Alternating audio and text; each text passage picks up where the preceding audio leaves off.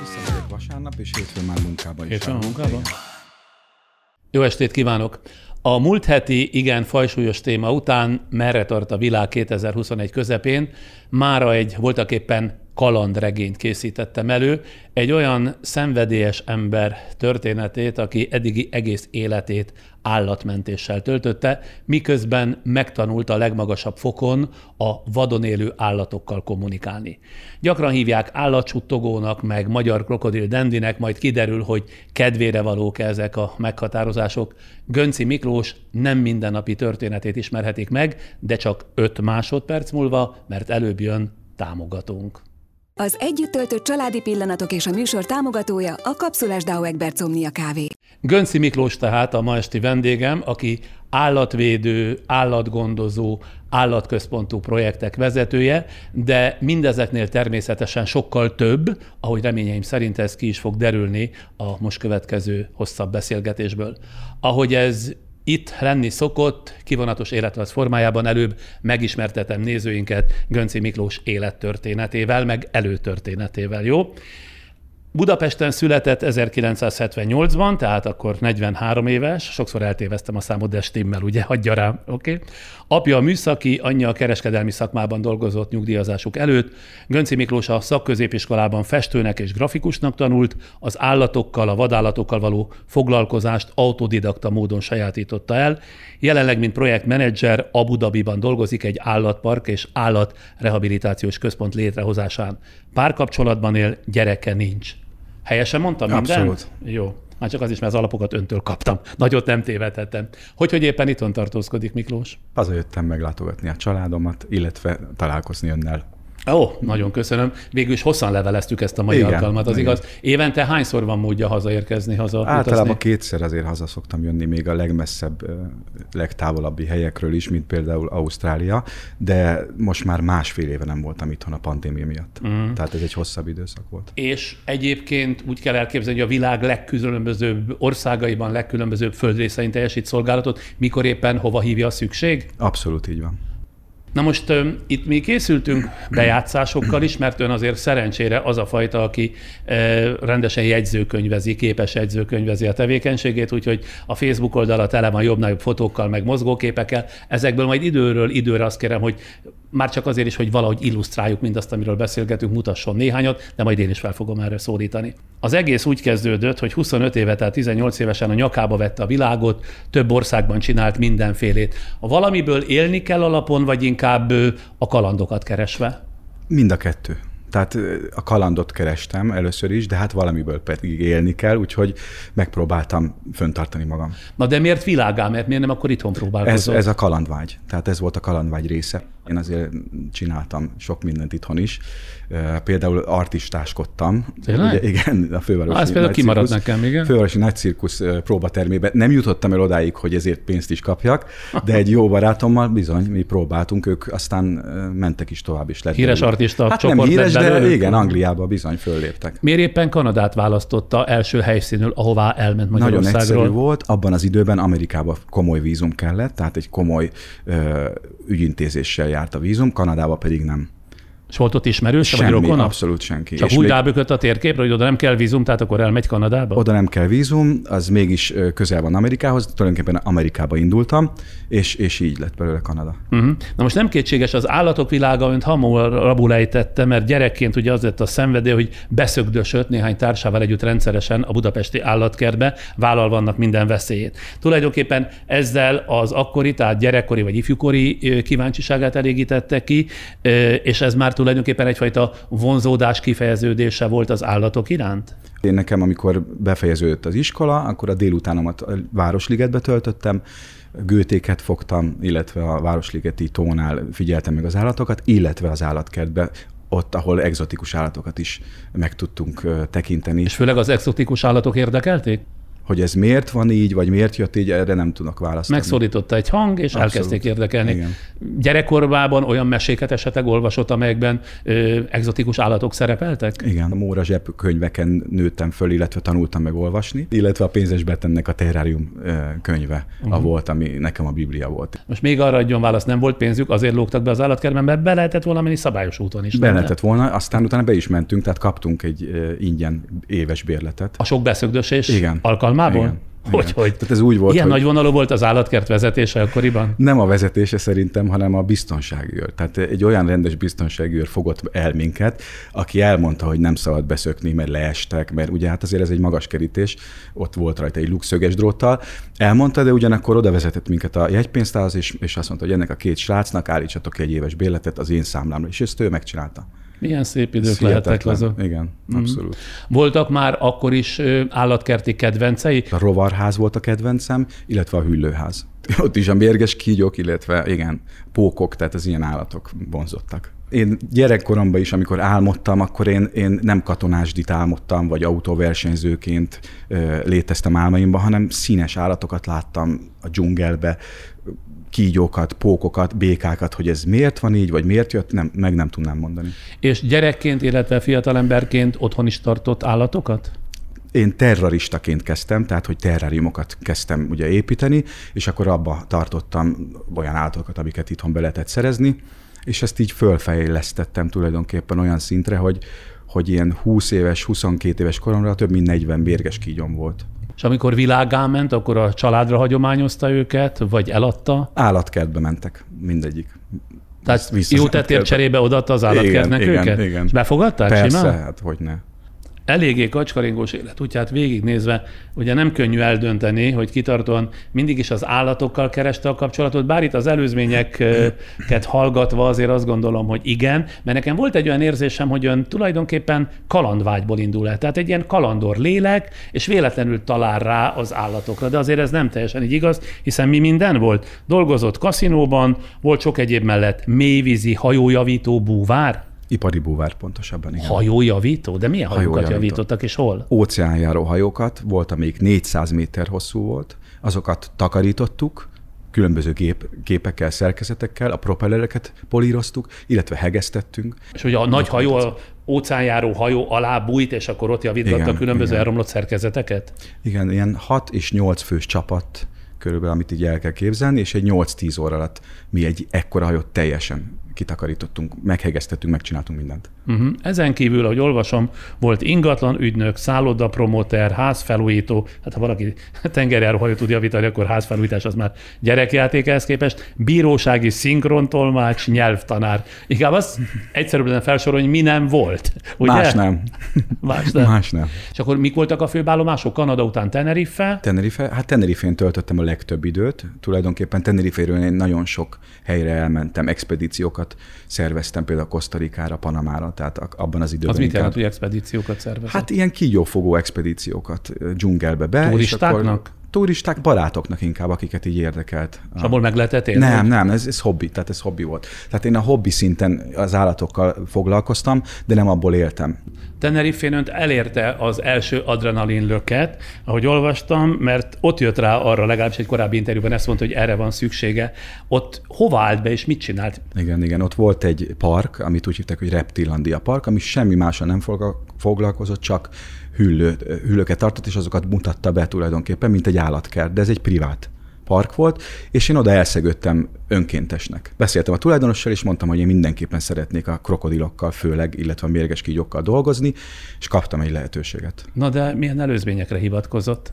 így visszagondolva ez volt egy hatalmas nagy lehetőség, amit én megkaptam. Ugyanis ez a legnehezebb a mi szakmánkban, hogy megkapja valaki az első lehetőséget. Hát én nem is értem, hogy hogy Ugye? engedhetik be. Igen. Feleleveníteni, hogy milyen volt először bemenni a krokodilok ketrecébe? Nagyon félelmetes volt. Ott két aligátor volt illetve egy legnagyobb, a Felipe, úgy hívták, ő egy ilyen 200-250 kilós hatalmas hím, és akkor tehát a kis krokodilok, illetve aligátorok kezelése után mondta, hogy ha itt akarsz dolgozni, és tényleg szeretnél ebben a szakmában elérni valamit, akkor bemész és kitakarítod.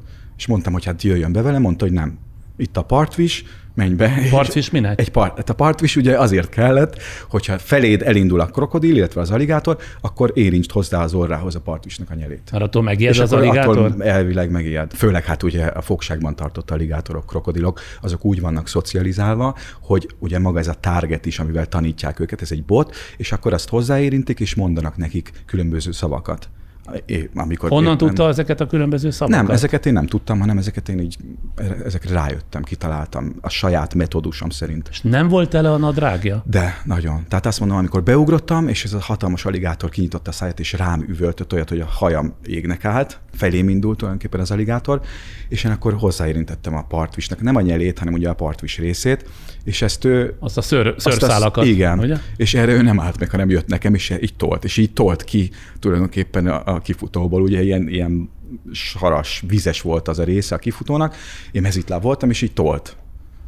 És akkor én így üvöltöztem, hogy nem, most mi lesz. Tud olyat mutatni? Már csak azért, hogy illusztráljuk is a beszélgetést. Tudok, ez már egy későbbi. Itt egy nílusi krokodilokat látunk, mondjuk ez, ez egy egyik legnagyobb, amit a kifutón belül található, itt körülbelül ilyen 20 krokodil volt. Eteti ő? Igen, igen, ezeket őket? szocializáltam, illetve ugye etettem, hát az etetéssel is lehet szocializálni, tehát.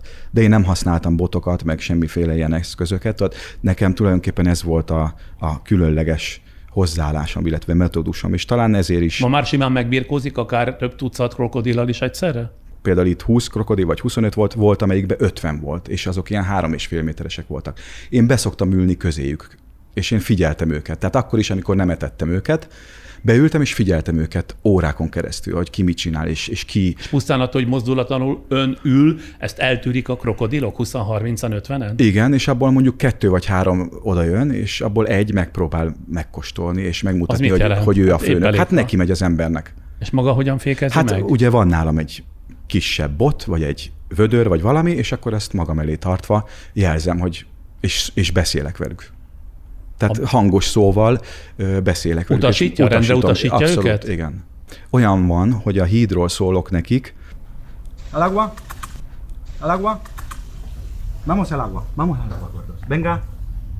tehát itt, itt vamos al agua, tehát itt szólok nekik spanyolul, hogy gyerünk be a vízbe. Tehát nem is volt nálam takarmány, hanem csak így szóltam nekik, hogy be a vízbe. Miért értenek spanyolul a krokodilok? Abszolút. Akármilyen nyelven meg lehet őket tanítani. Ez nem azt jelenti, hogy vissza fognak válaszolni, de megértik ezeket a szavakat. Igen. És ez, ez hihetetlen. És ugyanúgy ki lehet őket vezényelni a vízből, és ugyanúgy rájuk, jár, rájuk lehet szólni, hogy, hogy vissza, hogy álljanak meg, elég volt. Ha De ezek pedig nem idomított krokodilok, nem, vagy igen? Nem, nem. Nekem pont ez volt a munkám itt, az Oázis Parkban, hogy itt 250 darab nílusi krokodil volt, és teljesen elvadulva. És hogy ezeket kellett szocializálni. Tehát a Az szocializáció az, jelent? azt jelentette, hogy megtanítsam őket olyan szinten együttműködni a, a, az ottani ápolókkal, hogy azokra ne jelentsenek veszélyt. Sok tekergése végén, legalábbis ez idő szerint, ugye kikötött egy zószenárium, valami ilyen nevű amerikai cégnél, jól mondom. Ez egy mivel foglalkozó cég? Ez egy konzultáns cég, tulajdonképpen akik állatkerteket, rehabilitációs központokat építenek föl, konzultálnak, illetve vezetnek. Na most, ha ez egy ilyen cég, akkor nyilván üzleti alapon működik. Mi termeli itt a hasznot? Az, hogy fölépítik ezeket az állatkerteket, vagy adott esetben éppen megszelidítik a vadkrokodilokat? Ez is, igen, de, de tulajdonképpen a legnagyobb hasznot az azt termeli, hogy például most, amilyen projekten dolgozunk, hogy ez a világ ember által épített legnagyobb szafaria. Hát ugye Ez Abu Dhabiban? Abu Dhabi Alain városában tulajdonképpen, tehát ennek a tervezését is, is mi csináltuk, illetve a kivitelezésében konzultálunk. Bár ugye az üzletben a profit az első, és úgy végig gondoltam, hogy ezek az állatvédő szervezetek, javarít non, javarészt non-profit szervezetek alapítványi formában működnek, hogy még véletlenül se kelljen az állatok sorsa és a profit érdek között dönteni. Ez esetben például ilyen etikai kérdés nem merül fel? Nem, ugyanis a mi cégünk, illetve én jó magam sem vennék részt más projektben, csak olyan projektben, mint például ez a safari, ahol minden esetben az összes állat mentett állat. Tehát tulajdonképpen ezeknek az állatoknak muszáj, hogy, hogy kerüljenek valami olyan helyre, ahol tényleg visszavadítani őket nem lehet, tehát csak állatkertekbe kerülhetnek, mi nem vállalunk el másfajta munkát. Itt Abu Dhabiban, ahogy megint csak utána olvastam, ez idő szerint ezen a bizonyos állatfarmon úgy dolgozik, hogy egy sejk megrendelésére dollármilliókat, sok milliót költenek erre az állatparkra. Beavatna, hogy mit tud egy ilyen tejjel, mézzel folyó állatbirodalom, amit mi innen erről a helyről elképzelni sem tudunk. Például az összes medencénk hűtött medence lesz, tehát a szabadtéri medencénk is hűtött, tehát nem csak a belső kifutók lesznek légkondicionáltak, hanem a szabadtéri kifutók is légkondicionáltak, illetve hűtött kifutók lesznek. Az elefántoknak például 10.000 négyzetméteres éjszakai belső kifutójuk van, 10.000 négyzetméter, ami a világon az egyik legnagyobb. És még hűtik is, ugye, hogy ne legyen melegük abszolút, szegényeknek. Aha. Igen, igen. Szóval itt a pénz nem számít, úgy itt tűnik. a pénz nem számít, igen. Nincs is költségvetés? Van költségvetés, de hát tulajdonképpen ez így, amikor csinálunk egy ilyen projektet, egy tervet, akkor meg van mondva, hogy ne azt nézzük, hogy mennyibe kerül, hanem hogy a legjobb legyen. Tehát És mennyibe kerül? Tehát mennyi van előirányozva? 264 szögöles terület lesz, hektáros terület, bocsánat. 23 hektárt csinálunk most hozzá, és ez a 23 hektár került ilyen 60 millió dollár körül. Az szép, 60 millió, 606 milliárd, tehát durván olyan 20 milliárd forintnak megfelelő, jól Igen. mondom. Mi volt ebben az Abu Dhabi állatparkban az öninnovációja, amit mondjuk régen szeretett volna megvalósítani, de anyagiak hiányában másút erre nem volt lehetősége, viszont most ennek a korlátlanságnak köszönhetően meg tudja csinálni? Például, amikor egy csimpánz erdőt csinálunk most jelenleg kint Abu Dhabiban, az azt jelenti, hogy van négy csimpánzunk, és őnekik meg kell tervezni a belső, illetve külső kifutójukat, ahol élni fognak. Hogy olyan legyen, mintha természetes közegben Abszolút, élne? tehát ez a lényeg, hogy minél természetesebb legyen, minél kényelmesebb legyen számukra, és minél szebb legyen természetesen a látogatók számára is. Na most önt úgy tartják számon, hogy állatsuttogó. Az állatsuttogó az tényleg suttog az állatokkal? Nem ez, ez nem így van, tehát én nem suttogok, illetve nem, nincs egy külön nyelv, amit én úgy érzem, hogy beszélnék velük, hanem, hanem ez egyfajta láthatatlan kommunikáció. Tehát szavakban nem lehet kifejezni ezt a suttogást. Hogy tudnélik nem is beszél, hanem csak gondolat átvitellel próbál rájuk hatni? Attól függ, melyik állat, de például a kígyóknál igen, így van, nem szoktam hozzájuk beszélni, mert hát nem nagyon hallanak. A rezgéseket érzik természetesen, de hiába beszélek hozzájuk, mint például ellenben a krokodilokkal, akikkel abszolút lehet kommunikálni, és szavakat használni, és, és meg is értik. Arra miből jött rá, hogy könnyen megtalálja a hangot az állatokkal? Ez még visszavezethető arra az időszakomra, amikor állatokat tartottam otthon, amikor például mérges kígyókat tartottam, és én hát ugye sokat figyeltem őket, nem csak etettem és takarítottam, hanem figyeltem is, és, és néha azt vettem észre, hogy némelyik kígyóm, illetve a legtöbb kígyóm nem, nem, tehát kíváncsi ráni, és volt olyan, hogy leültem a terrárium elé például, ez volt a legelső ilyen extrém mutatványom, de, így saját, de ezt nem is dokumentáltam. Kinyitottam a Gaboni viperának a terráriumát, ami egy nagyon-nagyon erős mérgű kígyó. Tehát veszélyes. Nagyon veszélyes és, és kiengedtem, és ő ki is jött. Tehát én láttam, hogy ki akar jönni, és kijött, és elért hozzám, hozzám ért a nyelve, tehát ők a nyelvükkel ugye veszik a szagot, a Jacobson szervükkel, ami a szájpadásukon van, és akkor így ö, érzékelik a környezetüket. Megszagolt, megízlelt, és így elment mellettem. És simán belém marhatott volna, simán megölhetett volna, és abszolút nem volt szándéka, és, és ez így bebizonyosodott számomra, hogy, hogy miért ölne meg egy ilyen kígyó, hiába meg tud ölni, miért ölne meg, hogyha nincs rá motivációja, nincs, nincs semmi olyan, ami, ami késztetné. Hát ez akkor lenne igaz, ha az állatok is ilyen logikusan gondolkodnának, de hát azért az állati ösztön azért kicsit más, mint az emberi gondolkodás. Ilyen formán, amit ön gondolt, azt nem gondolhatta komoly, az állat is épp úgy gondolja, a kígyó is épp úgy gondolja. Nem, ő nem így gondolta, viszont ő pontosan az állati ösztönök azt diktálják számára, hogyha nincs veszélyben, akkor ő neki a mérgét meg kell őriznie. Ez minden esetben igaz? Ez azért nem minden nem állat minden esetében, esetben igaz. Természetesen nem minden esetben, de a, a 90%-ban azt mondanám, hogy így van. Arra vonatkozóan szintén van felvételem, mert nekem volt módom átnézni a, az ön Facebook oldalát, amikor kígyókkal kommunikál. Mutasson néhány példát, kérem szépen. Három évvel ezelőtt körülbelül csináltam egy ilyen királykobra rehabilitációs expedíciót Maláziába, illetve egy kisebb ilyen kis szektort, ahol összegyűjtöttük a kígyókat, és miután összegyűjtöttük, egy, béreltünk egy házat, és ott tartottuk ezeket a kígyókat hetekig megfigyeltük, mielőtt visszengedtük volna őket a természetbe, és én ott elkezdtem velük ilyen szinten kommunikálni. És önnek örömet elik abban, hogy így az arcára engedi tekeregni a kígyót? Ez, ez tulajdonképpen nem, nem a, a saját örömöm véget tettem, Hanem? hanem ez egy ilyen, én beszerettem volna mindig is bizonyítani az emberek számára, hogy ne bántsák az állatokat, nem kell megölni, még az ilyen halálos méreggel létező élőlényeket sem, mint egy királykobra, ugyanis ők sem akarnak bántani, és egy, szerintem ezzel a videómmal én ezt tökéletesen bebizonyítottam. Egyébként miért kell, vagy miért érdemes suttogni, egyáltalán kommunikálni az állatokkal? Erre önnek mi a megfejtése, mi a válasza?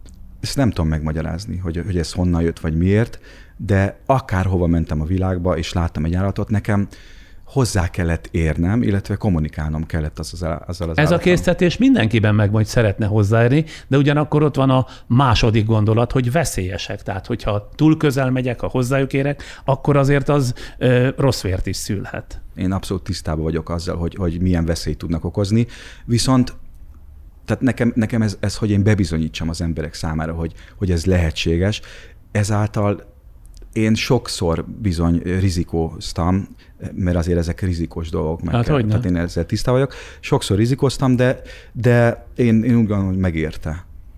Ugyanis ez egyfajta edukáció. Én úgy érzem, hogy ez egy edukáció. Mert ha bebizonyítja az embereknek, hogy egyébként lehet kommunikálni az állatokkal, akkor mi van? Az miért jó? akkor legalább annyi van, hogyha ők nem is akarják ezt a szintet elérni, de legalább nem ölik meg. Tehát, hogyha valaki ezt bemegy egy királykobra Maláziába, legközelebb, aki engem megismert, az nem fogja megölni.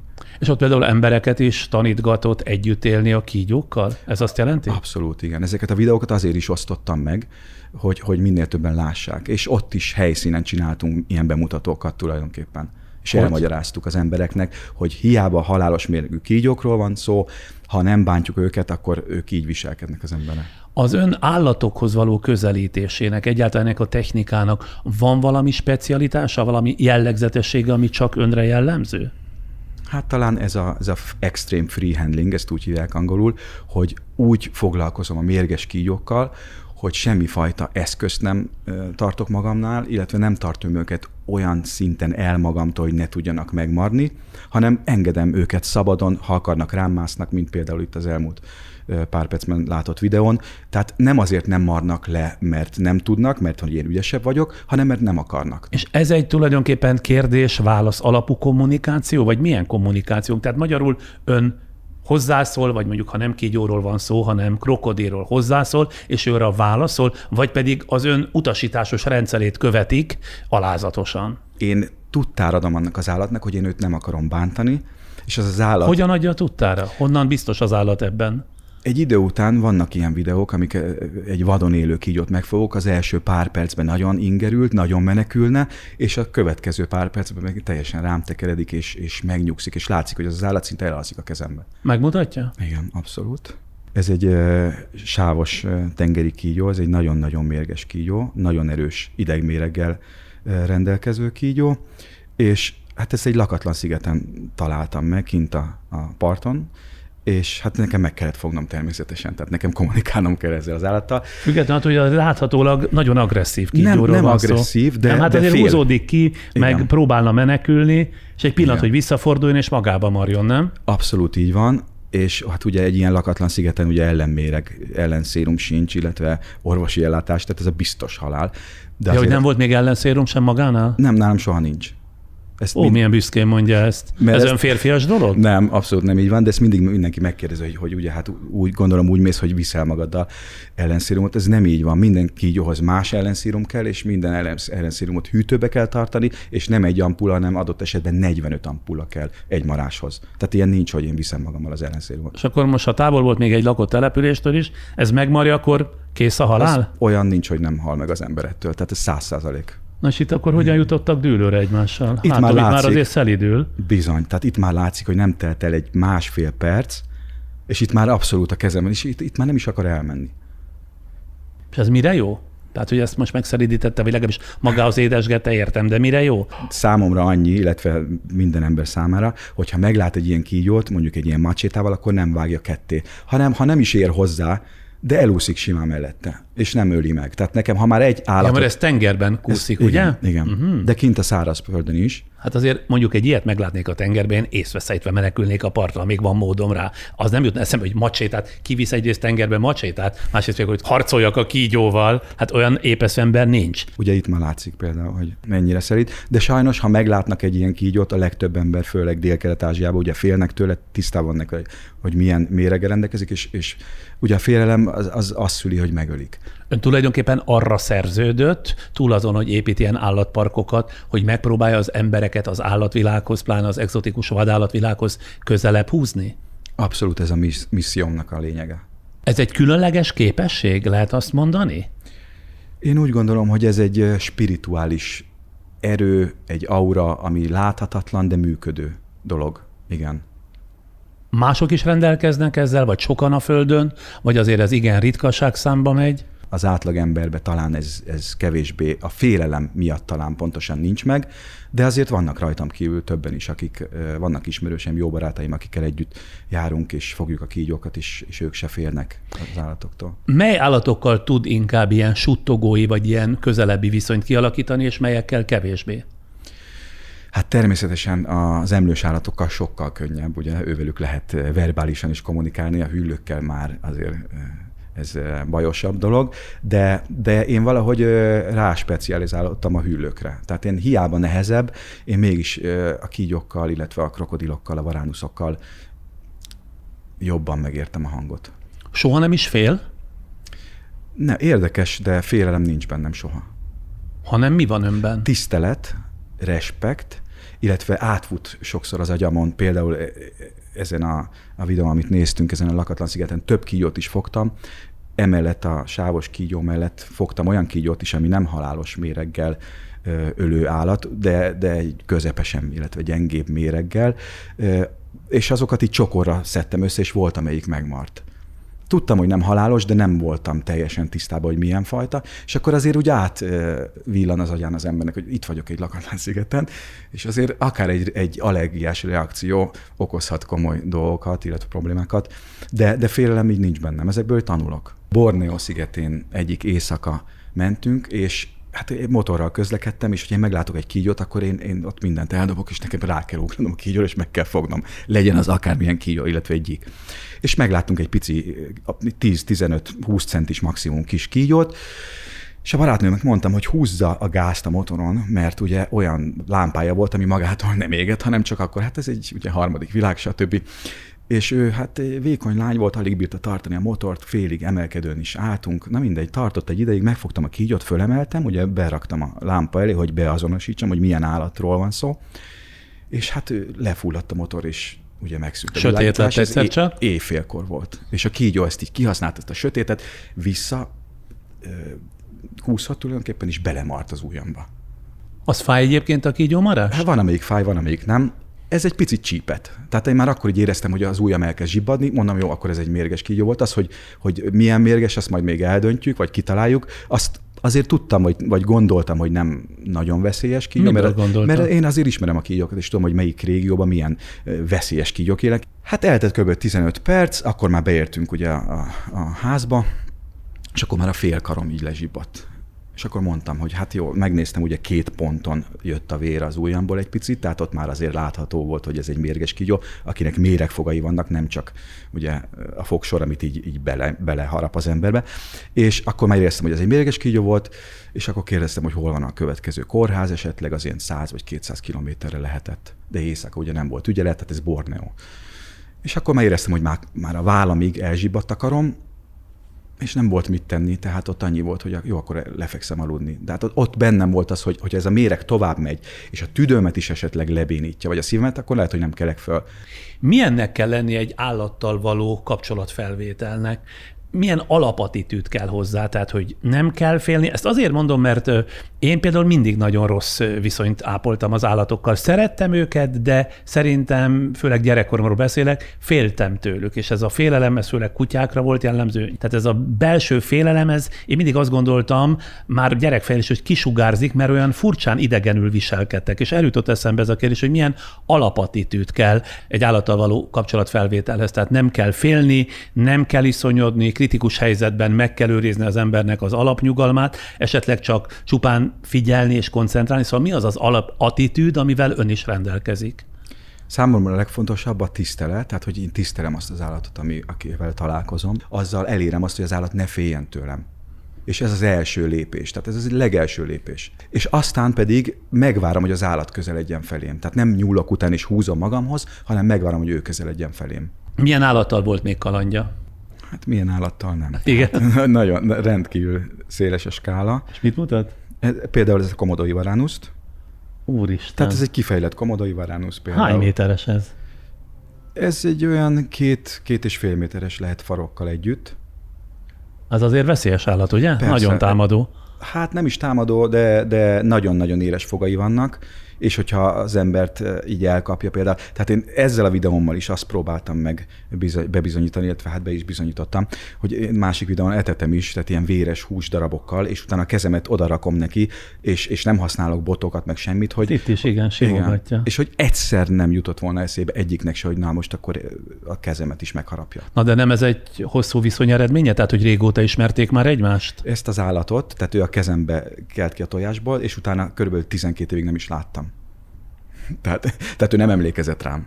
Abszolút. Tehát ezt az állatot én nem ismertem. És pusztán az, hogy nyugalommal, meg tisztelettel közelít, ettől hagyja magát simogatni, oda bújik a fejéhez, mint az előbb láthattuk. De olyan szinten, tehát olyan szinten, hogy az ottani ápoló nem mert bemenni ehhez az állathoz, mert rendszeresen kikergette a kifutóról, meg akarta támadni, tehát ment neki és támadta volna meg, hogy megeszi. Tehát ez az állat az, az embert is tápláléknak nézi sok esetben.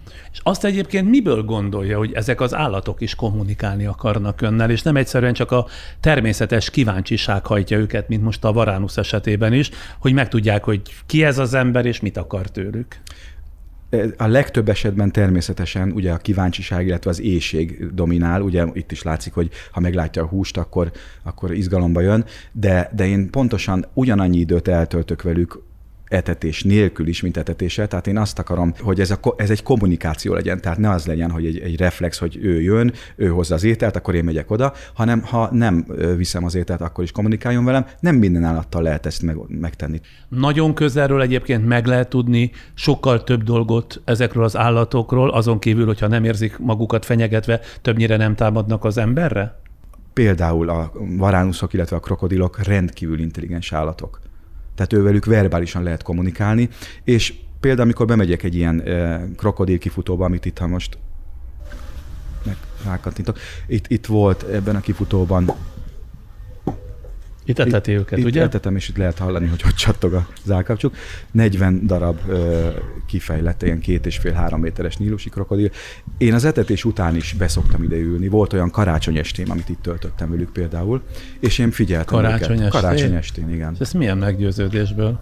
Vagy megfontolásból? Ebbe, ebben az időszakomban egyedül voltam, és hát most egyedül üljek otthon, vagy bent üljek velük a kifutóba, és úgy döntöttem, hogy bemegyek, és ott ülök velük és figyelem őket. Több tucat krokodil? Igen, 40, itt 40 vagy 45 darab volt, igen. És ebből csak kettő volt olyan, ami, a, aki nekem jött volna a legelején, hogy ő megmutassa, hogy én vagyok a főnök, és én most téged megeszlek, és azokkal lekommunikáltam úgy, hogy még, mégse te vagy, hanem Mit csinált? Annyit csináltam, hogy volt nálam egy ilyen kis bot, itt most pont nincs nálam, és ezzel a kis bottal, ugyanezt már megtanultam, hozzáértem az orrukhoz. Ja, megint csak a régi bevált módszer. Igen, de nem, tehát soha nem szabad én is bemehetnék egy krokodilhoz, és ha ott lenne nálam egy partfish, akkor kicsit megbököm, és már megszelidül. Nem szelidül meg, beszélni kell hozzájuk.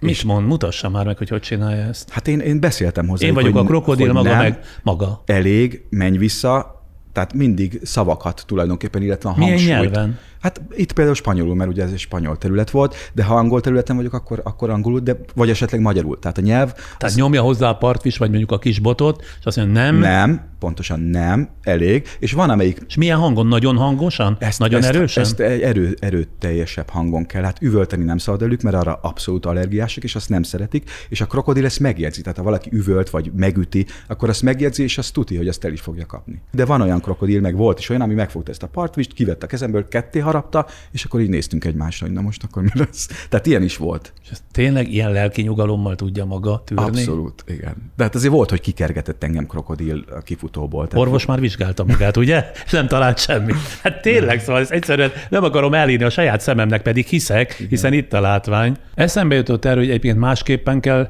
kommunikálni, hogy az ön szavát kölcsönözzem egy medvével, mint egy pókkal.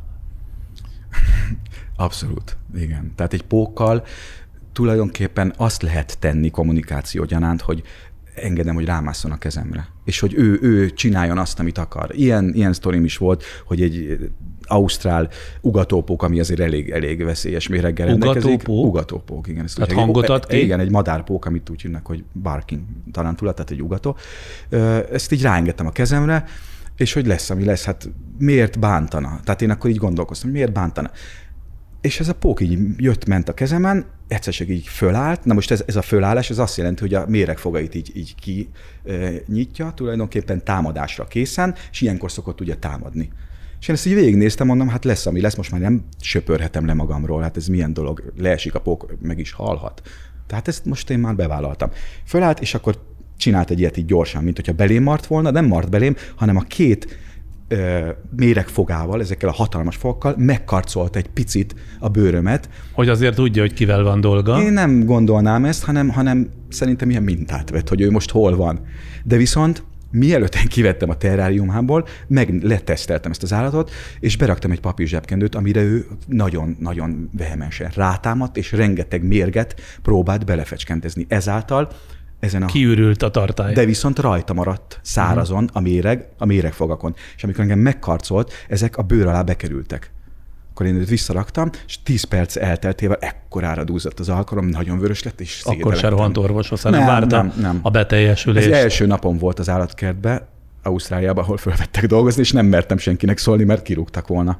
Azt mondja, hogy a kígyók állnak legközelebb a lelkéhez, és melyek azok amelyekkel kevésbé tudsz szót érteni? Hát talán a nagy macskákkal sokkal nehezebb. Tehát a nagy macskákkal ez nem működik. Tehát egy Afrikába oda megy az ember egy vadoroszlánhoz, nem lehet elkezdeni ölelgetni, illetve kommunikálni vele így Hát sőt, ön valahol azt mondta, hogy szemkontaktust kell fölvenni az állatokkal, ez a technikája. Én meg úgy tudom, hogy aki ezt oroszlánokon próbálja ki, azt nyomban meg is eszik. Tehát ott azért sok lehetőség, más lehetőség nincs. Nagyon sok esetben így van, és nekem is volt ilyen szituációm, hogy ha nem lett volna ott az a fal, akkor az az oroszlán megevett volna biztos. Volt egyébként olyan pártfogója, amely érdemtelennek, vagy aki érdemtelennek bizonyult az önbizalmára, és ha igen, akkor az milyen következményekkel járt önre nézve? Soha.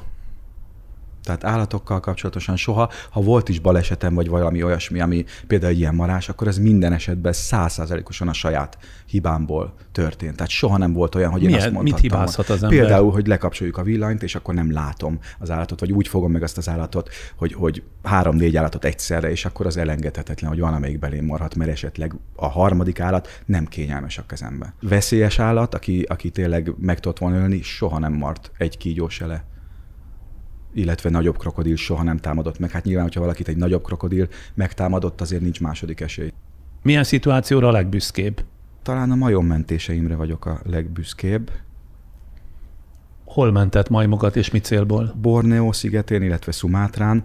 Láttam őket ketrecbe bezárva, kikötve, kikötözve. Valaki így tartotta őket? Nagyon sokan így tartották őket, és ezeket az állatokat én nem, nem tudtam ott hagyni. Megbeszéltem a, a tulajdonosával, hogy, hogy hát ez az állat miért van itt, és mondta, hogy vidd el innen, harap, nem tudunk vele mit kezdeni, amikor kicsi volt, még aranyos volt, de már négy éves, azóta ki van kötve, etetni se tudjuk, tényleg le volt soványodva, de hát nagyon vigyáz, mert harap mindenkit szét akar tépni, hát ez egyértelmű, egy állat, akit bezárnak, főleg ilyen. Ez milyen állat volt? Ez egy makákó majom. Kis majom? Ki, hát nem kis, akkor már kifejlett majom volt. Talán itt van róla fotó.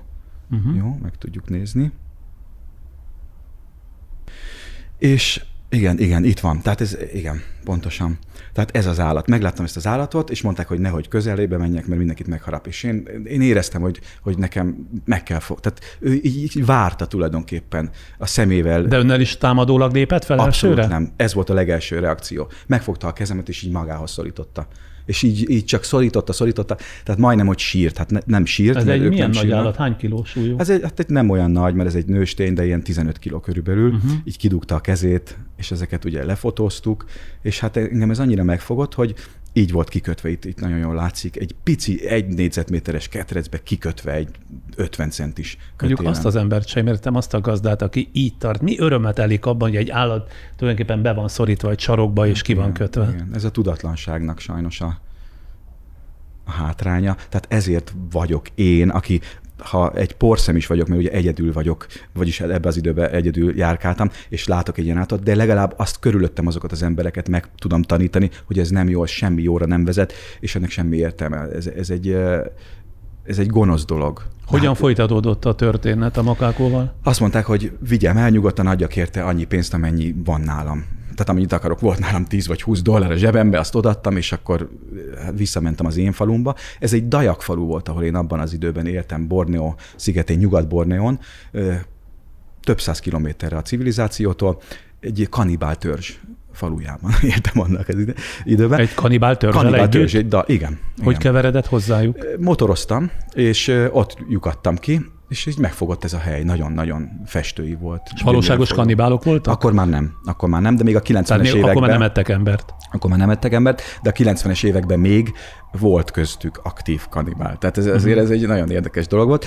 És én ott vertem tanyát, egy pár eh, hetet akkor eltöltöttem, illetve utána aztán ott maradtam, ugyanis rehabilitálni kellett ezt a majmot, nem lehetett eh, kivenni a ketrecből és elengedni, ugye eh, fizikálisan talán annyira nem, de mentálisan sérült volt. Tehát ő neki kellett egy hosszabb rehabilitáció, hogy vissza tudjam integrálni tulajdonképpen a, a szabadba ilyesfajta kommunikáció, tehát ez a nyaldosás, ez, ez az érintés ugye a majmoknál ugyanúgy, mint Ez az még a embereknél. fogságban készült Igen, ez fotó. még a fogságban. Ott már, amikor ön lesz a gazdája? Ezek és már utána ezek képek? már igen a következő képek, amikor már ugye elvittem, építettem neki egy, egy saját kifutót, nem lehetett elengedni, mert ugye veszélyt jelentette az ottani emberek számára, nagyon utálta az embereket, ami érthető, és egy kisgyereket akár egy ilyen majom nagyon komolyan meg tud harapni, akár meg is ölni. Úgyhogy bezártam egy, egy nagyobb kifutót építettem, ahova bezártam, és én is beköltöztem vele. Tehát nem az volt, hogy bezártam és maradj ott, hanem beköltöztem vele, és utána pedig hát jártunk, keltünk,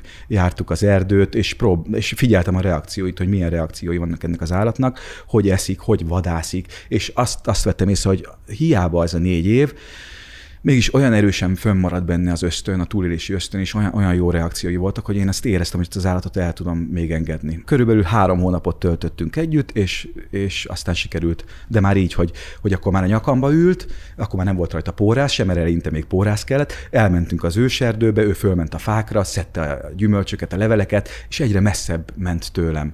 De mindig visszajött, mert mindig egy pánik volt, ugye, hogy én voltam az egyetlen kapocs. Én kellettem, hogy ott legyek mellett, hogy ne féljen, és én ezt próbáltam így ki, hát nem kiölni, de így megtanítani arra, hogy én nem kellek, nem biztos, hogy én kellek. Tehát minél messzebbre elment, én nem hívogattam, hanem menjél és éld az életed. És ezt ő így, így, így tudomásul vette. És ilyenkor nem fáj a szíve, amikor összenő egy állattal, megszelidíti, majd el kell engedni őt? Nagyon. Tehát ezek, ezek olyan törések, főleg az első alkalmakkor, hogy hát ez hihetetlen, nagyon, nagyon kemény. Ez egy másik makákó volt Szumátra szigetén, és ő is ki volt kötve. Tehát ő ki volt kötve, és hát megláttam, és, és megkérdeztem ott is a, a, a hölgyet, aki, aki tulajdonképpen a tulajdonosa volt, hogy miért van kikötve, hát mondta, hogy hát nem, nem tudják elengedni, nem tudnak vele mit csinálni, és hát a majom egyből odajött hozzám, átölelt, és egyből elkezdett kurkászni, és akkor mondta a hölgy, hogy elvihetem, csinálhatok vele, amit akarok, tehát hogyha tudok vele bánni, akkor nyugodtan, és akkor így megpróbáltam őt is visszavadítani, és ez így sikerült is. Először így elmentünk úszni, ahogy látja itt a Sándor, hogy lemegy a víz alá, búvárkodik ez a Nem is majom. tudtam, majom tud úszni? Hihetetlen. Egyébként ezek a makákok igen, de a tengervízben nem szoktak úszni, és ő rendesen rákászott, kagylókat keresett. Hát, látom, itt is mutatja. Ilyenkor rákálsz a majom? Igen, és kagylókat keres, igen, igen. És keresi a kövek alatt a, az És maga ilyenkor megy utána a kamerával, és veszi föl, mert ez csak együtt együtt úsztunk. születhetett. Együtt úsztunk. Mennyi ideig éltek együtt a makákóval? Ezzel az állattal három hónapig. És három hónap alatt elértem azt, hogy, hogy ez az állat nem menekült, nem ment el, szóltam neki, visszajött, de, de, de teljesen szabadon tudta élni az életét. Ilyen uh, bensőséges viszony alakult ki köztünk. Pedig meg is tudná harapni. És így megpuszíja az állatokat? Mert egy csomódal már láttam igen, ezt, igen, igen. De tulajdonképpen... Semmilyen fertőzést nem kell soha tartania? nem kaptam semmit, de hát azért persze benne van a pakliba ez is. Tehát ezek azért olyan veszélyes dolgok, hogy, hogy nem ajánlom senkinek, hogy ezt így utánam csinálja, de, de hál' Istennek én soha nem kaptam semmit tőlük. Ugyanannak a tulajdonosnak, aki tartotta, de megmutattam, hogy hogy lehet úgy tartani, hogy ez az állat szabadon van, de hazajár. Ugye ezt már, ezt az állatot nem tudtuk úgy visszaintegrálni, hogy, hogy ő elmenjen, mert egy függő. Már hogy visszamenjen a természetbe. A természetbe, igen. Mhm. Viszont azt A igen, tulajdonos megtanulta? Volt értelme? igen, ő egy tanárnő volt, egy helyi tanárnő egyébként, úgyhogy azért értelmes volt, és tudtam vele beszélgetni, és megértette ezt. És azóta is úgy tartja ezt az állatot, hogy van egy helye, oda hazajár aludni, de napközben kimegy a, a természetbe, megy a fákon, szerzi a kis élelmét. Nem idegesítik-e a bulvár nyilvánosságban önreagatott címkék, olvastam, hol állatsuttogónak, hol magyar Steve Irwinnek, és amelyik a legjobb a magyar krokodil Dandynek is hívják, aki ugye ráadásul, ha én jól emlékszem, krokodilvadász volt egy amerikai filmvígjátékban, tehát sok köze önhöz nem lehet. Abszolút. Nem bántják ezek a megnevezések? mosolygok rajtuk. Kedves megnevezések ezek tulajdonképpen. Az állatsuttogó az még így közel is áll hozzám, ugye? De... Miközben most kiderül, hogy egyáltalán nem kell suttogni az állatokkal, mert vagy gondolatátvitellel kommunikál, vagy pedig visszafogott hangerővel. Vagy testbeszéd. De Vagy hát ezt lehet testbeszéddel, esetleg igen. érteni suttogás alatt. Tehát én ezt úgy gondolom, hogy a suttogás az nem effektív maga a suttogás, hanem, hanem a testbeszéd, illetve a kommunikáció, ami, ami nem feltétlen verbális. De hát ez, hogy krokodil dandi, hát ezen mindig szoktam mosolyogni, és mindig el is szoktam mondani, hogy hát a krokodil dandi ölte a kígyókat, vadászta a krokodilokat, krokodilbőr mellénybe ült. Hát én nem, nem ilyen Enyhén vagyok. szólva ön nem én ez, nem, igen. igen. Pénzben, fizetésben méltányolják ezt? Tehát most már ugye egy szervezeti keretrendszerben dolgozik, tehát ennél az amerikai cégnél, de amíg ezt csinálta, amiket itt most mutogatott, akkor miből élt? Ez volt az életem, de csak hobbiként tudtam ezt tenni, mielőtt még nem dolgoztam ugye a szakmában. Hát csináltam sok mindent, de soha nem átlagos dolgokat, tehát soha nem mentem el felszolgálni például, meg, meg ilyesmit, hanem például ipari búvár voltam. Ja, mit mondott? Igen. Tehát miért voltam ipari búvár? Hát nyilván érdekelt a kaland maga, hogy ez egy milyen érdekes dolog, meg hát a pénz. Tehát ott a pénz motivált, hogy azzal tudtam annyi pénzt keresni, hogy aztán az álmaimat meg tudjam valósítani, hogy eljussak ilyen és ilyen helyekre, és ilyen és ilyen állatokkal tudjak együtt lenni. Itt tartunk most 10 másodperces szünetet, nem többet. Támogatónk kér szót, és aztán folytatjuk. Váratlan meglepetés. Igazi Omnia pillanatok alumínium kávé kapszulába zárva. Fedezd fel a Dauberberts Omnia Nespresso gépekhez készült újdonságait. Gönci Miklós állatbaráttal, jól mondom, ugye, ha így mondom, Abszolút. folytatjuk a beszélgetést. Na most ugye nem lett kutató, nem lett etológus, sem állatorvos, sem biológus, tehát egy igazi autodidakta. Soha nem érezte a tanulással megszerezhető tudás hiányát, mert hát ha vannak olyan tapasztalatai, amit már egyébként ö, tudományos szakkönyvek réges-régen tartalmaznak, és tudni lehet belük, vagy fordítva, hogy az ön tapasztalata az egy egyedi tapasztalat, de mondjuk a tudományos szakirodalom egészen másképpen fordítja le azt, amit ön valamilyen jelenségnek vél. Tehát ez az ellentmondás soha nem késztette önt arra, hogy esetleg tudományosan és valamilyen módon belássa magát az irodalomba? Én ezeket megtanultam, csak tanúbizonyságot nem tettem. Tehát diplomát nem szereztem, viszont megtanultam az Iskolai során. keretek között, vagy inkább csak a természetben? illetve saját magam autodidaktaként a uh-huh. saját könyvtáramból. Viszont volt mindig is egy saját indítatás bennem, hogy, hogy a saját ö, metódusom szerint bánjak az állatokkal, ne úgy, ahogy az le van írva. Tud olyan ellentmondást most itt említeni, amit a szakirodalom másképp tartalmazott, mint amire az ön tapasztalata mutatott? Abszolút. Például a kígyókkal való foglalkozást, ugye minden könyvben az az első, mint protokoll, le van írva, hogy egy mérges kígyóhoz soha ne nyúljunk úgy hozzá, hogyha nem muszáj, illetve ha hozzányúlunk, akkor is mindenféle szerkezet kell hozzá, ugye kampók, botok, csizmák, maszk, tehát minden ö, arról szól, hogy magunkat mindenképpen védjük, hogy nehogy baleset érjen minket. Viszont éreztem azt, hogy nekem ezeket a dolgokat el kell hagynom, és én nekem puszta kézzel kell ezeket az állatokat megfognom úgy, hogy ha akarnak, akkor akár meg is tudjanak ölni, de elérjem azt, hogy ne akarjanak megölni. Tehát ezt akartam mi magamnak bebizonyítani, illetve mások számára, hogy ezek az állatok nem olyan fenevadak, mint ami ennek gondolják őket. De azért ehhez az is hozzátartozik, hogy önt látják, hallják mindezekkel a tapasztalatokkal azok, akik az állatokat szeretik, és esetleg vannak olyan őrültek, hogy maguk is elkövetik, nem biztos, hogy ugyanarra az eredményre jutnak, mint ön. Tehát azért ennek megvan ez a veszély, és nem de? Senkinek nem kell követni engem, illetve lemásolni azt a metódust, amit én végz, végzek, illetve teszek, ugyanis ez egy saját metódusom. Senkit nem kényszerítek, illetve ösztönzök arra, hogy ezt így tegye, de megmutatom, hogy ilyen is van arra gondolok, hogy valami olyasmi nem jutott az eszébe, hogy a vándorlás helyett elmélyüljön pusztán egy állat, vagy egy állatcsoport alapos megfigyelésében, mint például ezt tette a csimpánzokkal évekig többször is együtt élő Jane Goodell, Róla hallott, Persze, ugye? Vagy a gorillakutató Diane Fossi, vagy a litván gyökerű kanadai hegyi orangután szakértő Biruté Galdikas, szóval, hogy valami ilyesmi módon nem akart, vagy nem volt önben valamiféle ambíció tovább lépni? A sorsom valami irányította, valami erő, és én nem bántam meg ezeket a dolgokat, amiket véghez vittem, illetve ahogy véghez vittem, mert hogyha más irányba indultam volna el, akkor, akkor lehet, hogy abszolút nem itt tartanék most. Lehet, hogy sokkal jobb lenne, de lehet, hogy sokkal rosszabb. Tehát uh-huh. nem mhm. ott lennék, ahol szeretnék lenni. Per pillanat úgy érzem, hogy ott vagyok, ahol szeretnék lenni. És számomra ez a legfontosabb. Jól érzi magát a Abszolút. bőrében. Amit csinál, meg pláne, hogy csinálja, tiszteletre méltó, tehát félre ne értsen, egyáltalán nem kritika tárgyával akartam tenni, csak ez ugye eszembe jutott, hogy talán ezzel előbbre léphetne, tehát még fiatal ember, ugye 41 néhány éves, úgyhogy még ön előtt ez a pálya is. Az olyan példák nem rettentik el, mint Steve Irwin, aki ugye az állatvilág világszerte ismert és köztiszteletben álló televíziós népszerűsítője volt, és akit felnyársalt egy tüskés rája, ha jól emlékszem, forgatás közben, vagy ez a Timothy Treadwell nevű grizzly manként volt ismert, akiről Herzog dokumentumfilmet is készített, aki a fejébe vette, hogy mindenképpen a barna medvéket bemutatja, mint a legszeretetre méltóbb teremtményeket, majd hogy, hogy nem felfalta egy éhes uh, grizzly, nem csak őt, hanem a barátnőjét is. Szóval ezek például nem rettentik vissza?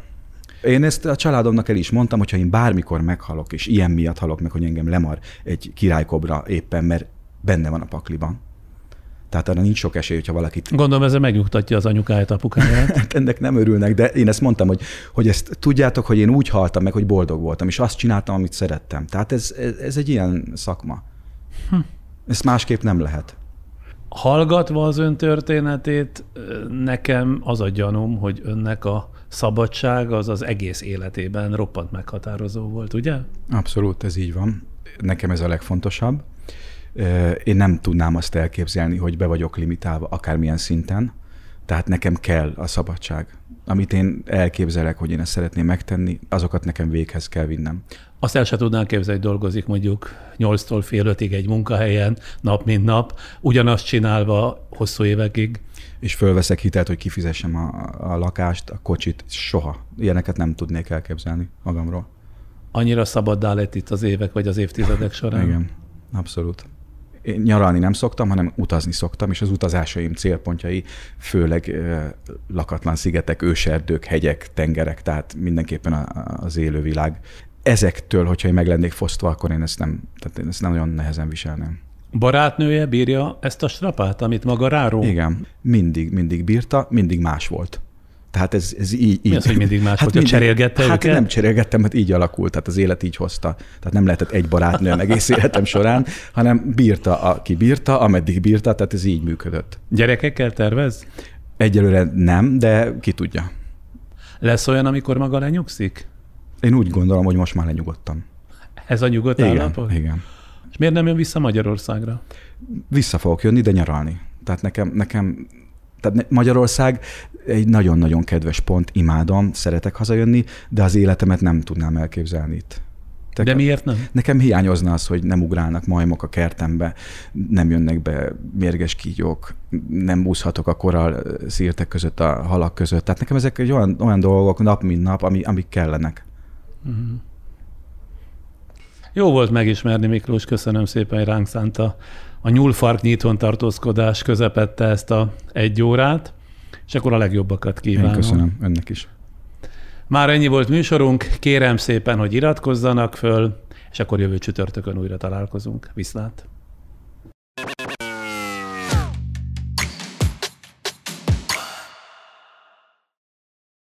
Az együtt töltött családi pillanatok és a műsor támogatója a Kapszulás Dau Egbert Somnia Kávé.